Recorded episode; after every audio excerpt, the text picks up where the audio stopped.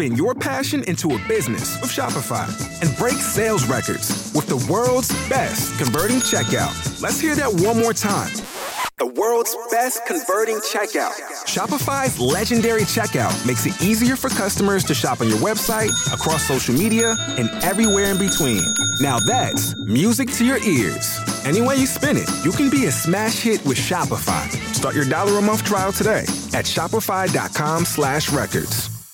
Hello, it is Ryan, and we could all use an extra bright spot in our day, couldn't we? Just to make up for things like sitting in traffic, doing the dishes, counting your steps, you know, all the mundane stuff. That is why I'm such a big fan of Chumba Casino. Chumba Casino has all your favorite social casino style games that you can play for free anytime, anywhere with daily bonuses. That should brighten your day a little.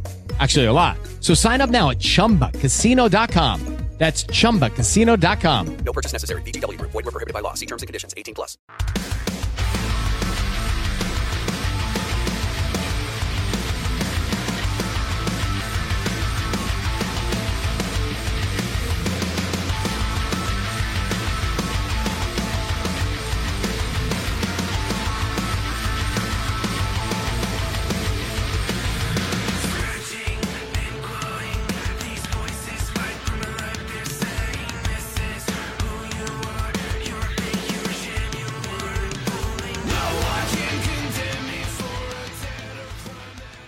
Today we have Stephen Cobucci with us. I just love the fact that your name sounds so much like kombucha. I'm a big fan of kombucha, Stephen. I don't know if you are, but like, I don't know if I've ever met anyone who has a name that sounds so close to kombucha, and that just means a lot to me. I just have to say that up front. Well, it's good. My kids love kombucha. That's like, yeah, they love it. Are you are you a person who likes to drink at all? Uh, what like alcohol? Yes. Yeah, Oh, not yeah, just yeah, water. like- Yeah. When you said drink at all, I was like, I was like, what? Is this going to be a kombucha question or like, or like a brew question? Yeah. I, I- just want to say so one probably like my favorite drink, especially if like I do want to get a little tipsy, is kombucha and vodka. I don't know if you've ever Uh-huh. mixed any like kombucha with any sort of like clear liquor, but I highly recommend it. Yeah, I've never I've never tried that. Honestly, I've only tried kombucha like once or twice.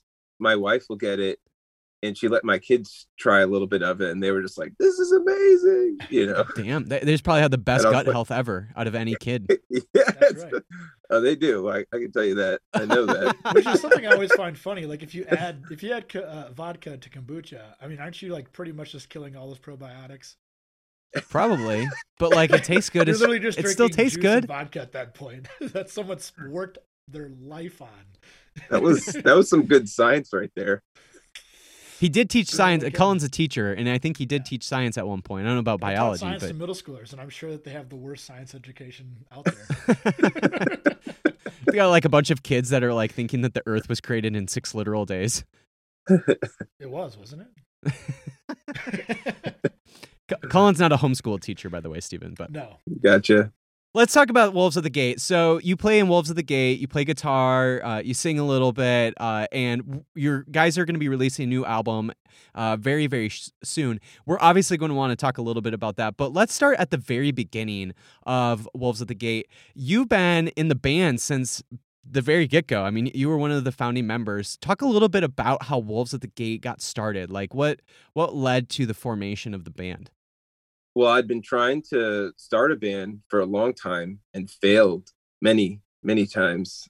I just could never get I could never get guys to, to play music with me. That was basically it. And so I don't know if it was me. I don't know if it was the music I was writing was bad or if the guys were just lame. But uh it wasn't probably all three of those things. Probably. probably yeah an amalgamation of all those things yeah so yeah in college it really was i i'd been, i'd just been i mean i'd written songs since i started playing guitar. It was just what i wanted to do. I just wanted to create. When i when i saw what was possible and i saw the feeling that i got from playing songs that i liked you know from other bands i was like man i i want to i want to do that. And so i just did that forever and had tons of songs and i met in college i i played soccer and for my college for the college i went to and there was a freshman that came in who played drums and he liked you know music that i like and uh when i found that out i was like hey you want to you want to play some music together in my living room? And he was like, sure. I was like, I wrote some songs. Would you write some drums to it? He's like, yeah, of course. And he was so good at drums. I had no idea. I never, I didn't know if he was going to be good or not. And so, That's how Yeah, desperate that's- you were. Yep. You're like, I don't much. even care if you're good, man. Just play with me. well, I, I, yeah, I mean, I knew I was going to find out pretty quickly. Um, so, but he was, yeah, he was really talented. And, and so that's kind of what took everything off from there. I knew other guys that played instruments that I was friends with, which, you know, Ben, who's our bassist, um, Jeremy, you know, our original guitar player. And I just started just kind of roping them all in. It was like, I'm like, hey, you want to join my band? He's like, you got a band? I'm like, well, kind of, you know, I could. I, I could have a band if you join. So, yeah, that's basically how it all came together. Just playing rowdy house shows in the little sleepy town of Cedarville, where I went to college, and uh, things just kind of took off from there. How did you guys get roped in with Solid State? Because you know, especially by the time that you guys had started, Solid State was just even outside of like the Christian music scene was probably one of the biggest, if not the biggest, like heavy music record label. And here you guys are, like on your debut album, getting signed to Solid State. Like, how did that all happen? Uh, I, I can't. I would imagine for you guys, it was super surreal to be signed to this label that, especially at that time, was one of the biggest in, in the scene. Yeah, honestly, I don't know how um, they found out about us. I don't know, yeah, how that happened, but you know, I just think that we were able to gain some traction. Like this was still during like MySpace, Pure Volume days, Oh, and you know, we had, you know, we had good success on Pure Volume, which we preferred because you couldn't really, for the most part, you couldn't doctor your uh, your plays, you know, so it was it was legit MySpace. You know, got like bands with like pay like these like Russian hackers to put these bots on their pages to give them millions of plays and all that kind of stuff. But yeah, like pirating music was huge. And so I think word was able to spread in the way that social media does today. Like those were the the avenues that like that's how I found out about bands was, you know, through that kind of stuff. And so Yeah, ripping off their shit off of LimeWire. Yep, yep. While getting lots of uh, you know, bugs in your computer and stuff like Right. that. But uh yeah, I'm not really sure how they they heard about our band, but uh they got a hold of the record and you know, honestly, we made that record kind of thinking it would be the last thing we did because we'd been a band for about 3 years at that point and hadn't done like a proper release and we just kind of figured, hey, let's just let's put together a proper release, put it out there, you know, for anybody that's still listening, you know, we'll give them something that's real and they can hold it, you know, not just like songs on the internet. And yeah, so we just kind of thought that was the end and it was actually the beginning. So it's pretty cool. Yeah, at what point did you get a sense that like, oh, this isn't the end. This, this is actually the beginning of something and here you are over a decade later. Like at what point did you realize like, oh yeah, this is going to be something I'm going to be doing for a while?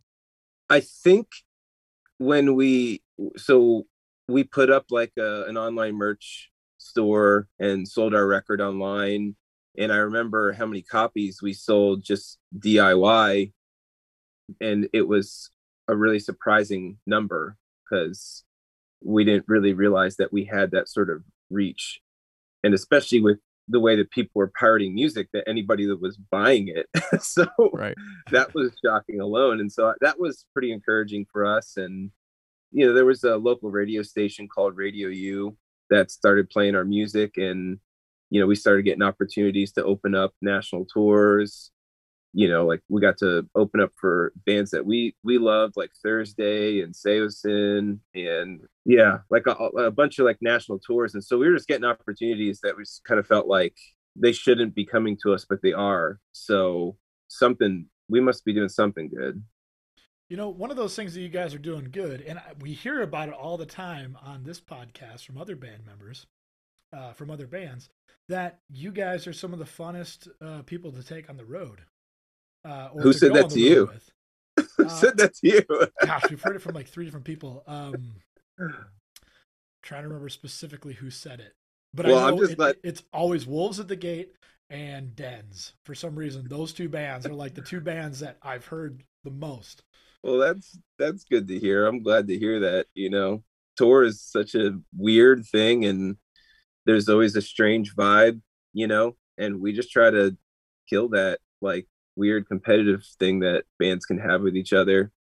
You know, there's actually a game that we play that Abishai came up with that we've always tried to do the first day of tour because it's especially good when you've only had like a day to know the guys on the tour.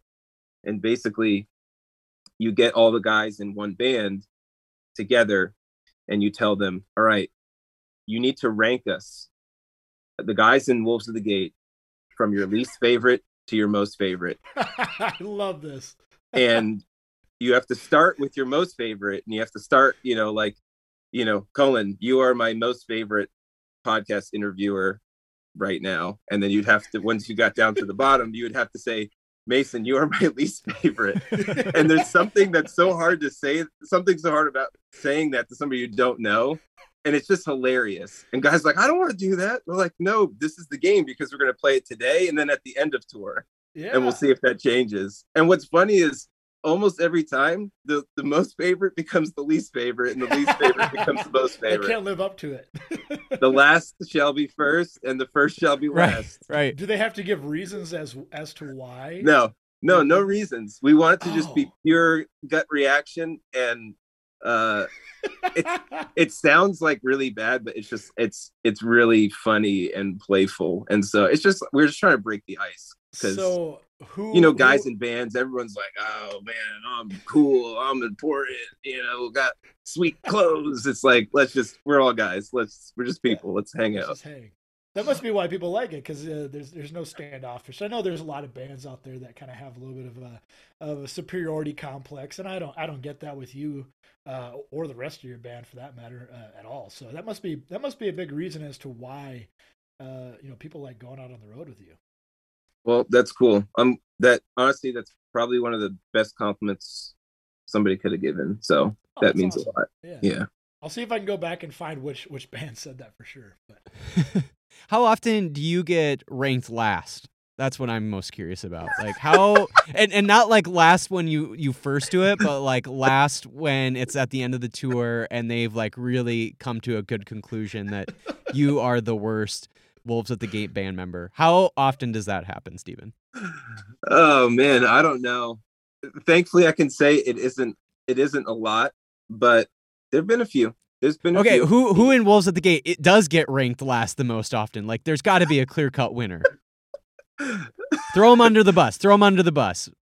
Yeah, I think I think a lot of times Nick ends up getting bottom of the barrel just because the reason why is I think because Nick ends up like he's always so excited like get to know everybody and then he just gets like tired by the end of the tour and you just don't see him.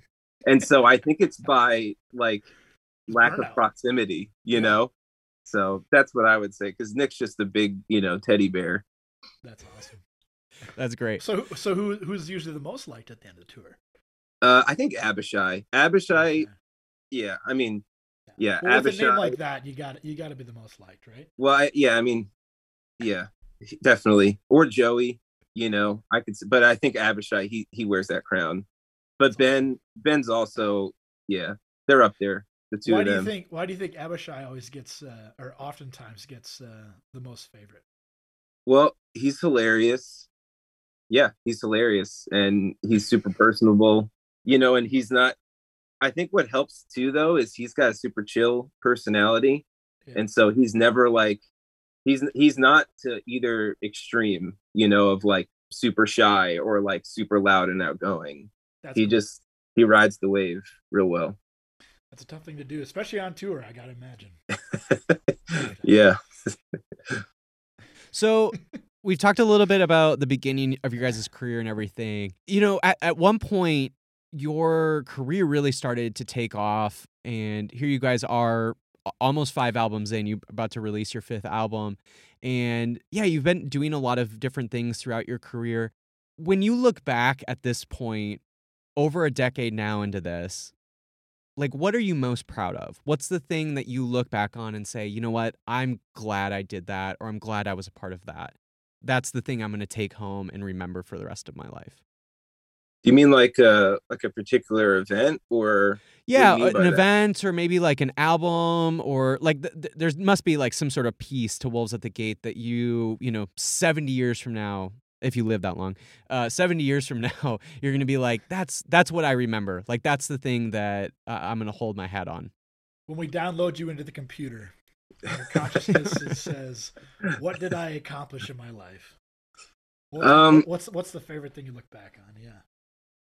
I, I think, I think uh, it would probably just be, I think the thing that I'm happiest about looking back on everything is from start to finish so far i don't think that we've changed at all about what we're about what we want our music to be about.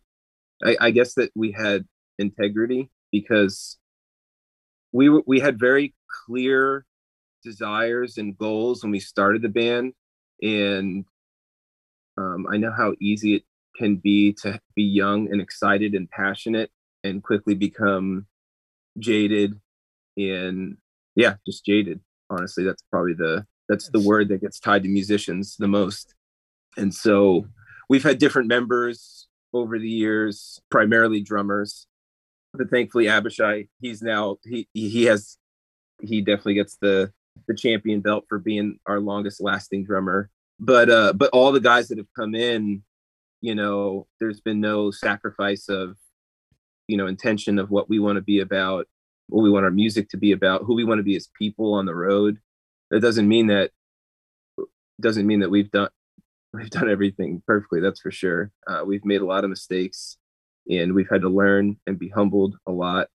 But I'm thankful that none of that has changed, and we're still united for the same reasons. We want people to know about the love of God. It's that simple. We want people to understand His grace because that was the most life changing and like earth shattering thing for me was to finally truly understand grace for what it is, understand who Jesus is for who he is, and wanting our music to represent that. And so thankfully, we've never had guys in the band that are just like, why are we still doing this? Or we could be bigger if we didn't do this, or everyone's just that's not ever been like it's been a non-negotiable and not because it's a badge we want to wear but it's because it's what we care about it's what we're passionate about you know and that hasn't died and i'm very thankful for that so yeah that's what i would say i'm most proud of that's really great.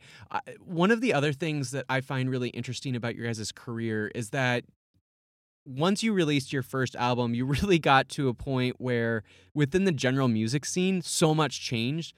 I mean, it, that was kind of the emergence of Spotify, so that changed just the entire music world, not just the the kind of hardcore, metalcore, and and post hardcore mm-hmm. scene. But there also felt like there was just a kind of change that happened. Like, you know, like Underoath ended up going on hiatus for a while, and that really felt like it kind of changed the like what was going on at that time. And there were a lot of other bands that were becoming massive during the early and mid 2000s and even late 2000s and then just all this stuff started changing in the early 2010s but now it really feels like there's kind of this resurgence. I mean, like there's some really incredible bands in the same scene that are making some of their best music ever. And there's mm-hmm. some new bands that are coming out in the like heavy music scene that are like amazing and just like coming out with some of the freshest, most interesting stuff.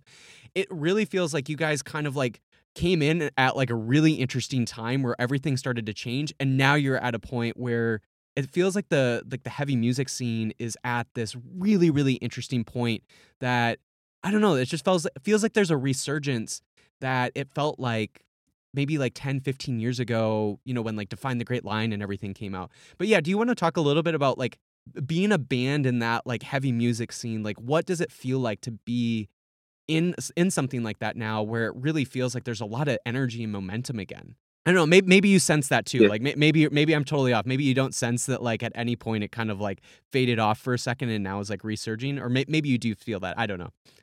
No, I no, I do think you're right. Obviously, like it's it's like a little subjective, you know, for everybody because for some people, heavy music is alive when they found it, you know.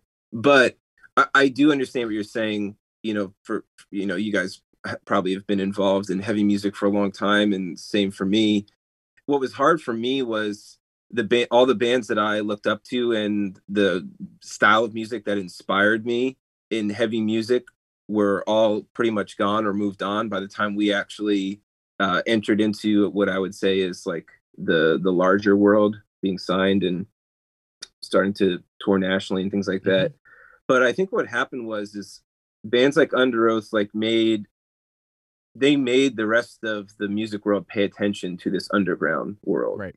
just by just volume of album sales you know doing Mhm. incredible things that there's like who's this band that sold this many records first week but i think what happened was was with the commercial commercialization of this music and really what happened was is the scene took a step up you know in the world of music but they also started borrowing from the way that the pop industry does things or Mm. uh, or modern rock and and i'm not just talking about sonically or style wise i think like business or how records are created Mm. and i think with that a lot of the bands that came up through that that was their idea of the world you know that was their idea of the music world not kind of what has made this scene this genre what it is as being underground as not really caring so much about what's being popular over here or what's popular over there Mhm. because when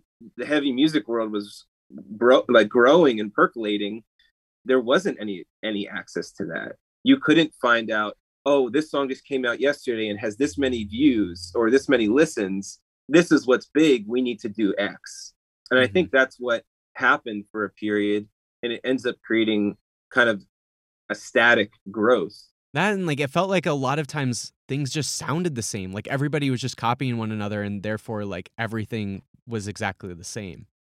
Yeah. And I think the thing that's hard too is that there is a degree to which some people think, oh, well, this just sounds like this. Well, it's like you wouldn't have said that to a hardcore band in the early 2000s because that's what was hardcore, you Yeah, know? Like, no doubt. And so there's a degree to which it's not bad, but when there's a difference between being inspired by and parroting, right?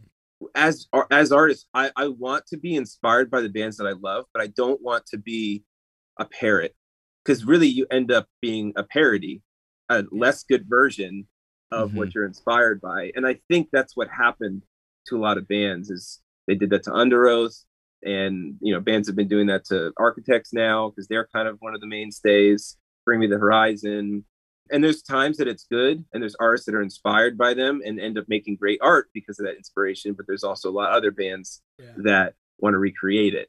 Um, and that's where I think you end up getting some of those problems. And you know what? There are people that probably say that we're guilty of that, but that's the challenge of an artist is Well, that. I think I'll explain why I think that you guys are are different, uh, and that's because you guys in the band pretty much do everything.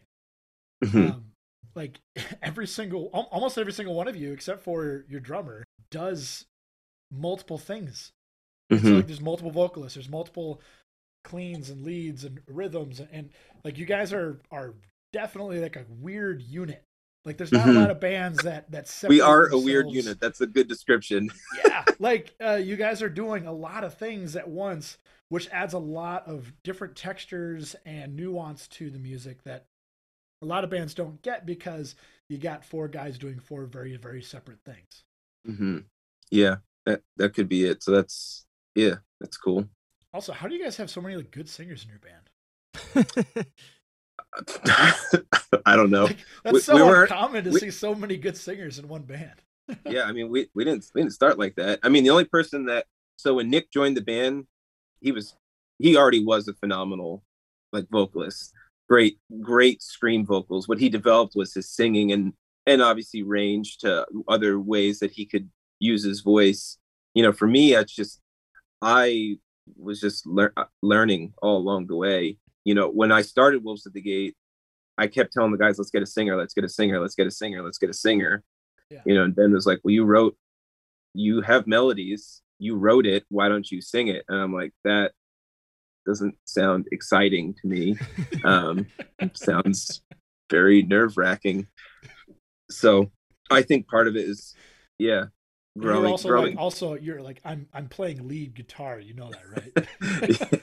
yeah, well, I realized I'm like, great. Now I have to figure out how to sing and play these songs at the same time, which made me a better musician, thankfully. But I just looked up to all these vocalists that I loved, and I just thought, there's no way. Like, I like I don't sound like them. I can't. Like, I love, I, I love Alexisonfire. One of my Yeah. one of my favorite bands. I'm like, there ain't no way I sound as good as he does. And so, well, eventually I just had to get over. Really, it was it was insecurity shrouded in you know being a perfectionist wanting to sound perfect and uh wanting people to like what they heard from my voice but i had to get over that so Judy was boring. Hello. Then Judy discovered ChumbaCasino.com. It's my little escape. Now Judy's the life of the party. Oh, baby, Mama's bringing home the bacon. Whoa, take it easy, Judy. The Chumba life is for everybody. So go to ChumbaCasino.com and play over 100 casino style games. Join today and play for free for your chance to redeem some serious prizes. ChumbaCasino.com. No purchase necessary. Void where prohibited by law. 18 plus terms and conditions apply. See website for details. Hello, it is Ryan, and we could all use an extra bright spot in our day, couldn't we? Just to make up for things like sitting in traffic, doing the dishes, counting your steps, you know, all the mundane stuff. That is why I'm such a big fan of Chumba Casino. Chumba Casino has all your favorite social casino style games that you can play for free anytime, anywhere with daily bonuses. That should brighten your day a little. Actually, a lot. So sign up now at chumbacasino.com. That's chumbacasino.com. No purchase necessary. Group. Void were prohibited by law. See terms and conditions. 18 plus. Lucky Land Casino asking people what's the weirdest place you've gotten lucky? Lucky? In line at the deli, I guess? Aha, in my dentist's office. More than once, actually. Do I have to say? Yes, you do. In the car before my kids' PTA meeting. Really? Yes. Excuse me, what's the weirdest place you've gotten lucky? I never win and tell. Well, there you have it. You can get lucky anywhere playing at LuckyLandSlots.com. Play for free right now. Are you feeling lucky? No purchase necessary. Void where prohibited by law. 18 plus. Terms and conditions apply. See website for details. So let's talk about the new album, which will be coming out very, very shortly. We're really excited about it. Uh, it's called Eul- Eulogies, and it'll be coming out on March 11th. What are you hoping? Like when a fan first listens to the entire album, obviously there's been a few songs that are already out, but Mhm. when a fan listens to the entire album for the first time, all the way through from start to finish, what would you hope that they come away with? Like, what are you hoping that they catch?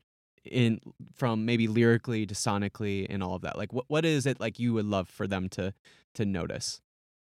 There's probably a major theme that has run through most of our records which is it's kind of this twofold of I this twofold way of looking at brokenness. There's this side of us that we don't want to see that we're broken but there's a way and nobody likes feeling that way but there's also a side of it to where it's so good to embrace the reality of who and what we are.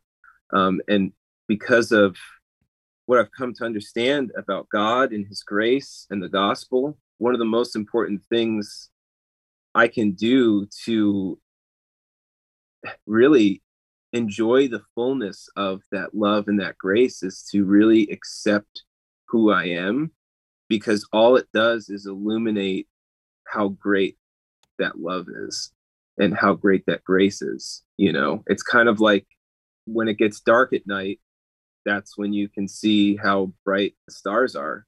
And so there's this contrast that's so important. And so that's really that's really something I, I really hope people walk away with from a lot of our albums is that being able to accept the reality of that brokenness, but see that there's a great love and grace available despite that. And that's honestly what I personally have been chasing down for the large mm-hmm. part of my life and inspires a lot of our music and and so yeah, I guess that that would be it.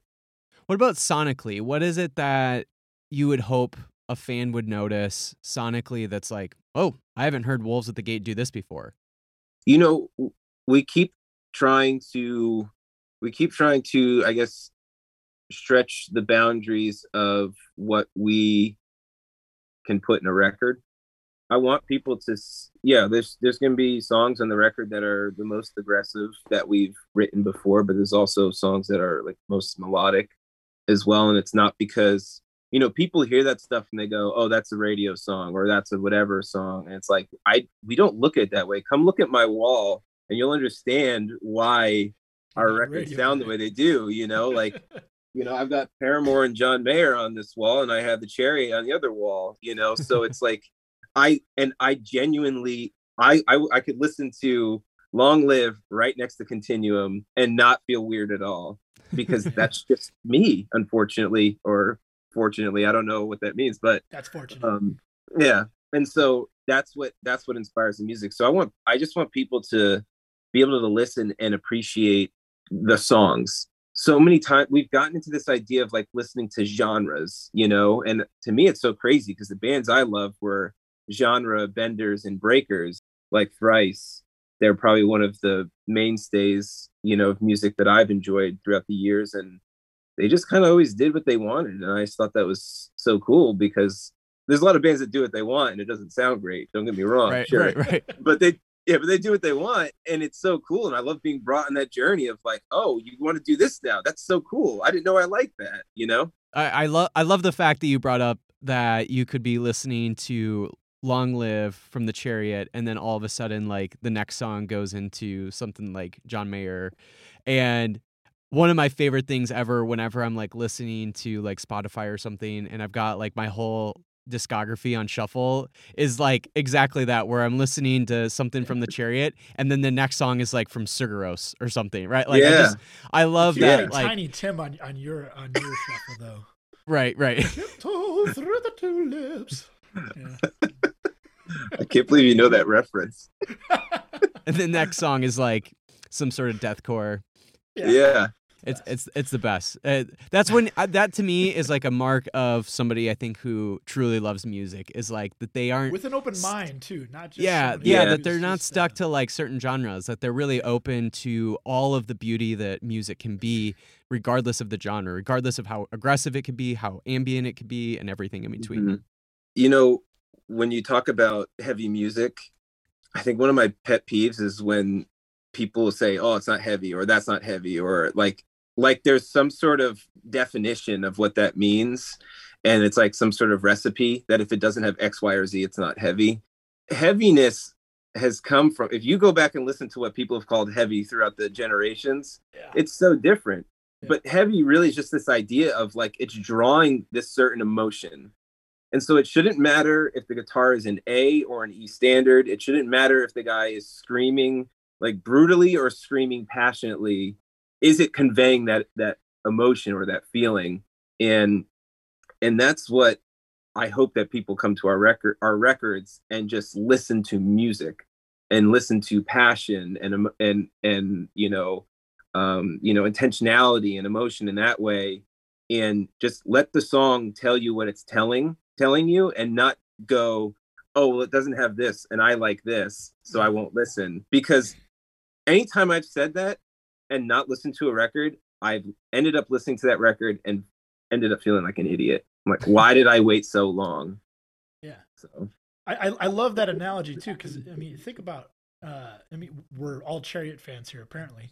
Listen to the song "Speak" and tell me that Yeah, that's not one of the I know. heaviest songs Right, ever, right. ever penned. Like thing's insane. Piano and a guy screaming and that's it. And that's, that's, honestly that- that's my one of the heaviest favorite chariot song and the Really? reason Oh. the thing that makes that song so heavy is what he's saying too yes. and people forget people forget that something doesn't have to be heavy you don't have to like say like i'm cutting your head off or like whatever tough guy phrase it is your band does like- not need to be called Cattle Decapitation, right? yeah yeah like you know the the subject matter and the way that the lyrics are built up like if you've ever listened to the song the widow by as cities burn Right. Yes. you know it's basically about it's like this heart-wrenching song but it's heavy because of the content you could have written the same exact song and changed the subject and it could have been something he was trying to write from a, a third person perspective and it wouldn't have landed that way but that's the difference like in that song speak you know Scogin's yelling father speak to your children and it's like there's so much you could take from that phrase and and i'm also thinking man there's probably a lot coming from that for him you know there's probably so much more to it than just you know, telling dads what to do. it's probably coming from experience as well. And so, yeah, like all those things to me together is what makes heavy music so cool. Cause I never connected with, you know, the top 40 stuff because the goal wasn't necessarily to connect in that way. I, I mean, if you want to call Nirvana top 40, the reason why they connected with so many people is because he was saying things that you're like, whoa, this is a real person saying things to me that are very real and honest. And that's what to me makes that's part of the recipe I would say heavy music needs to have. So it's good music, man. That's what makes good music. Yeah. Yeah, for sure. So we've been talking about all the the music that you love. Let's dive in then to your top five most influential albums. You painstakingly before this interview were listing them off, and I'm sure you cut a lot of albums you really wanted, uh, including a beloved Swedish band. Uh, but we, you know, you, you might be able to be forgiven for that. let's let's do it, Stephen. Or what what are your top five most influential albums? Start out with number five. Well, I don't know if I can rank them, so that's fine.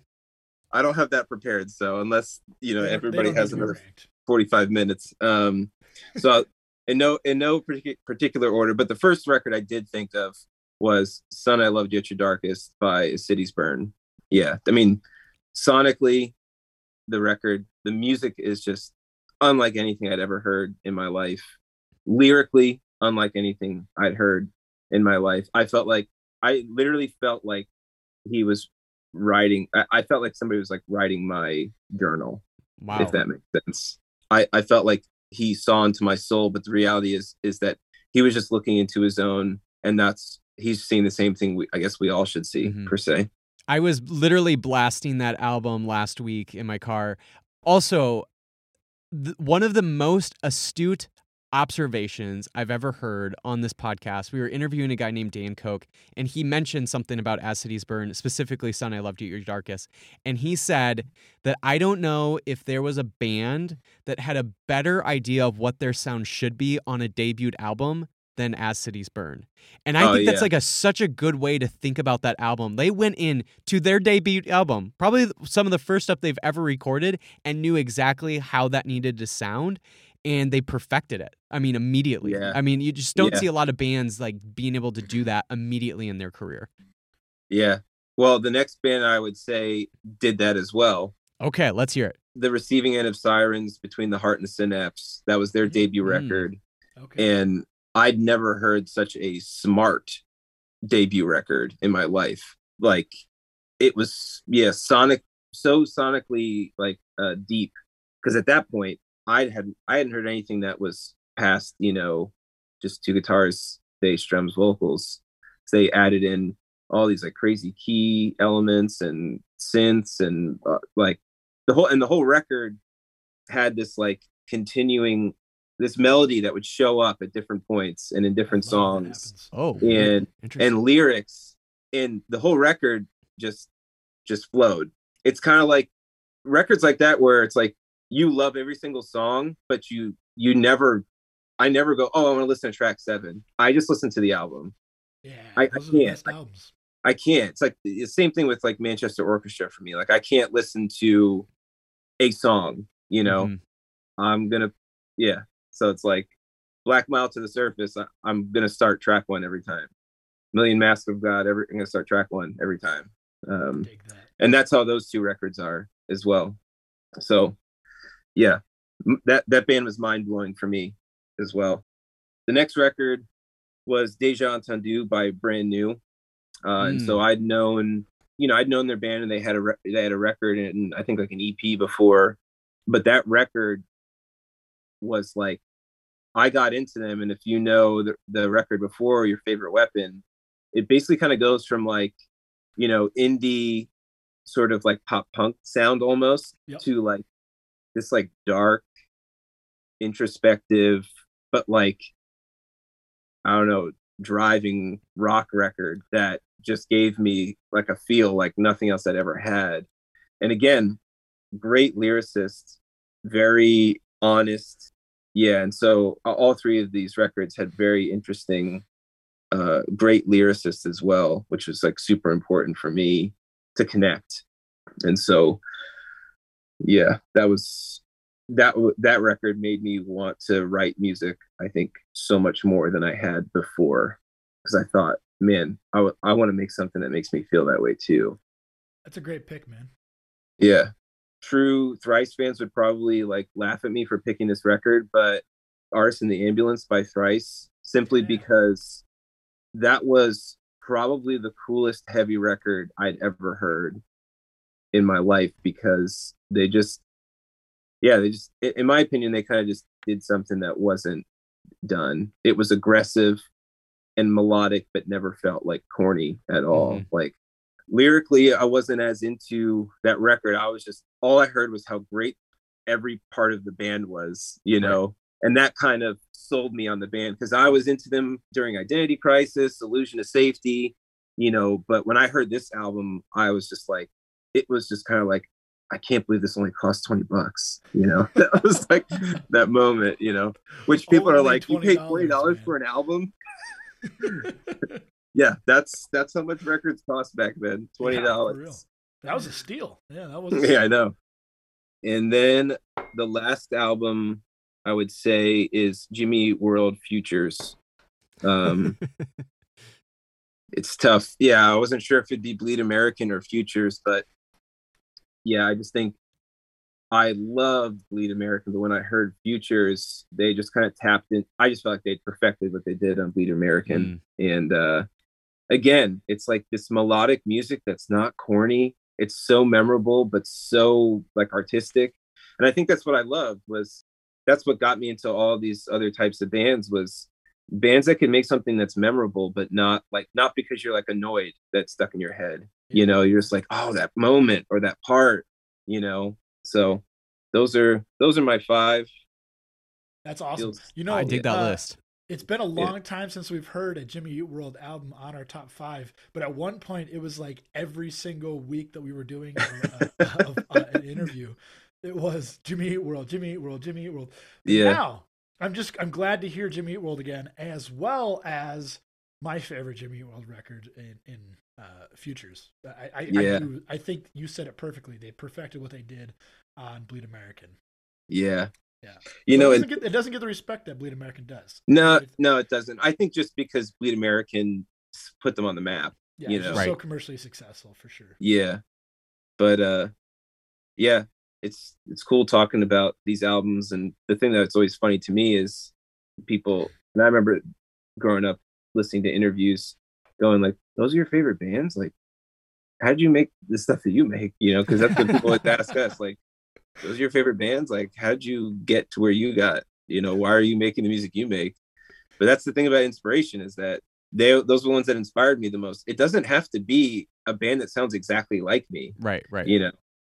Um, and i think that's what makes my favorite bands what they are is that they're inspired by something outside of what they want to create that makes them push push forward you know Yeah. That's one of the most surprising things I've found on this podcast is that the vast majority of uh, artists that we talk to, they don't actually, and we, we typically have hard music uh, or heavy music uh, artists on, but the vast majority of them don't listen to heavy music most of the time. Most of Mhm. the time they're listening to indie music or oldies or Mhm. uh, you know they, they've got some uh, some different realm that they're that they're exploring at the time and heavy music's generally not on their radar because I mean, maybe it's just like the oversaturation in their lives but that is something Yeah. i find very interesting that you know you're not always listening to people that you are sounding in like the same scope as so yeah kind of i think modern yeah like modern heavy music for modern heavy musicians inspires them in a different way than i think any guy in any band would say he's a liar. Like he would be a liar to say he doesn't listen to anything current. Some guys are like that.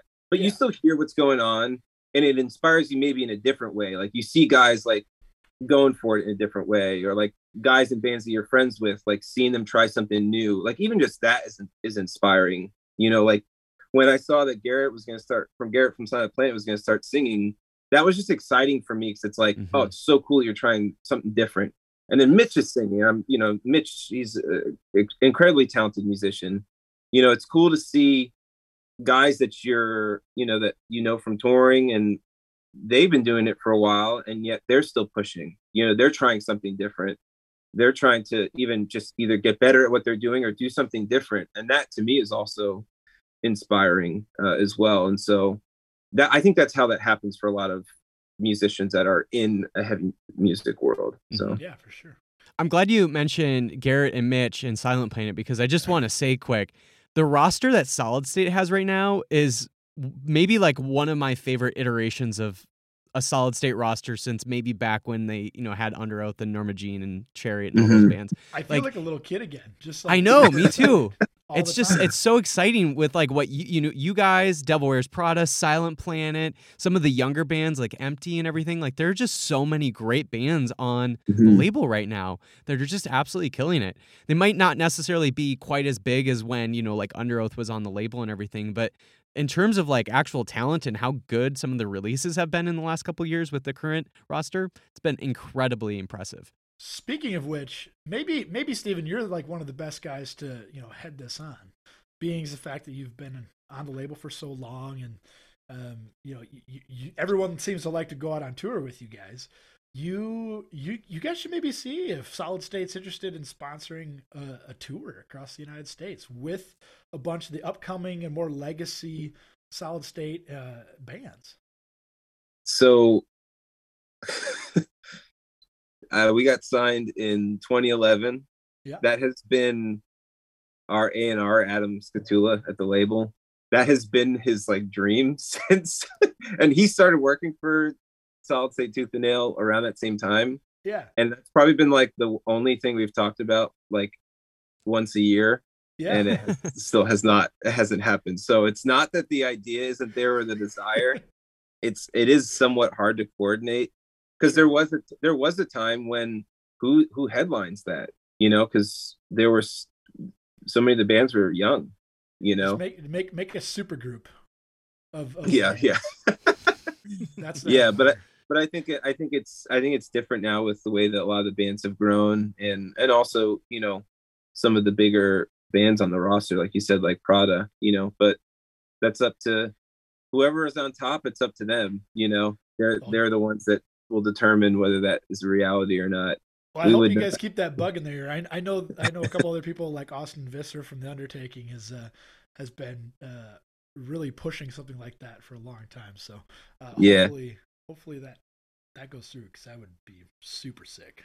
yeah yeah that'd it'd be, be, that'd be just as cool as Furnace Fest in my opinion. yeah furnace fest was pretty rad i go? watched a, no i watched a lot of the the youtube videos cool man yeah. We need to get Wolves at the Gate at Furnace Fest next year. Yeah, there we go. Yeah, I know. We didn't we didn't get the invite, so we that's people are like, why weren't you there? It's like a lot of times people don't understand how it works. It's like, well, you don't just show up and play; you have to be invited. So it's kind of like, it's like, yeah, there was this party, and it's like, why were you there? We're gonna get invited. So, Furnace Fest, we're open. We're that's we're like willing. that's like that's like walking into high school on Monday morning knowing that there's a huge uh, house party that you weren't invited to. And everyone's like, "No, what the, that was so much fun." You're like, "Yeah, it was." so that's what we were. We were that those guys going like, yeah, I heard, I heard it was awesome. What was it like? You know. so, yeah. Well, so maybe we can put a little bug thing- in someone's ear about that. Uh, Yeah. we, we know some people over there. To a certain yeah extent, we'll so- we'll we'll celebrate the furnace and the festival of it so let's go Yeah, Let's do it. Yeah, Awesome. that's right. All right, Steven, what do you want to plug? Obviously, the album's coming out on the 11th. Anything else you want to Mhm. plug? yeah i'm gonna run for president What? This, Hey, taking on wait, is it? Wait, wait, wait. huh? Is this is this the first time you've announced this? Is this the first public this announcing? is the official this is the official announcement Really? um yeah i'm gonna dye my hair yellow gonna get a spray tan because i've seen that work before so that's it's not. It's not the first time. It's not the first it's not time. the first time it's worked apparently that's all you need so um, it feels a little early to be announcing though right now. I mean, we still got like what three years? Well, I guess it- less gotta- than three get years now. ahead But of the head of the curve, you know. yeah you know so. good planning yeah no i'm not running for president that, that seems like the worst job in the world but hey, at least uh, if you did, would you at least win Ohio? no. No? I think the only thing I would win is the votes of my family and maybe some Wolves of the Gate fans. So we wouldn't make it past. Yeah, we wouldn't make it past we wouldn't make it past anything. So I can I can already tell you in the short amount of time I've known you, I'd rather have you other than the, That's true. last, like ten presidents we've had. So Yeah. yeah, what a weird job, huh? What would your What would your slogan be? Maybe some sort of spoof on kombucha. What would it be? my slogan.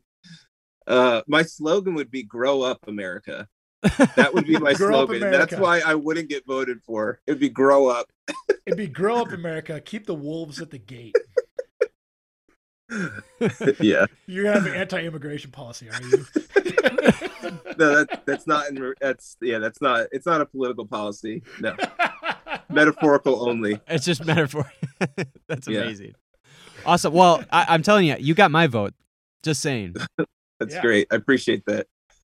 Awesome. You know, I wasn't I wasn't invited to the cool high school party, but I will be class president. That's I guess that's the moral of the story. There you go.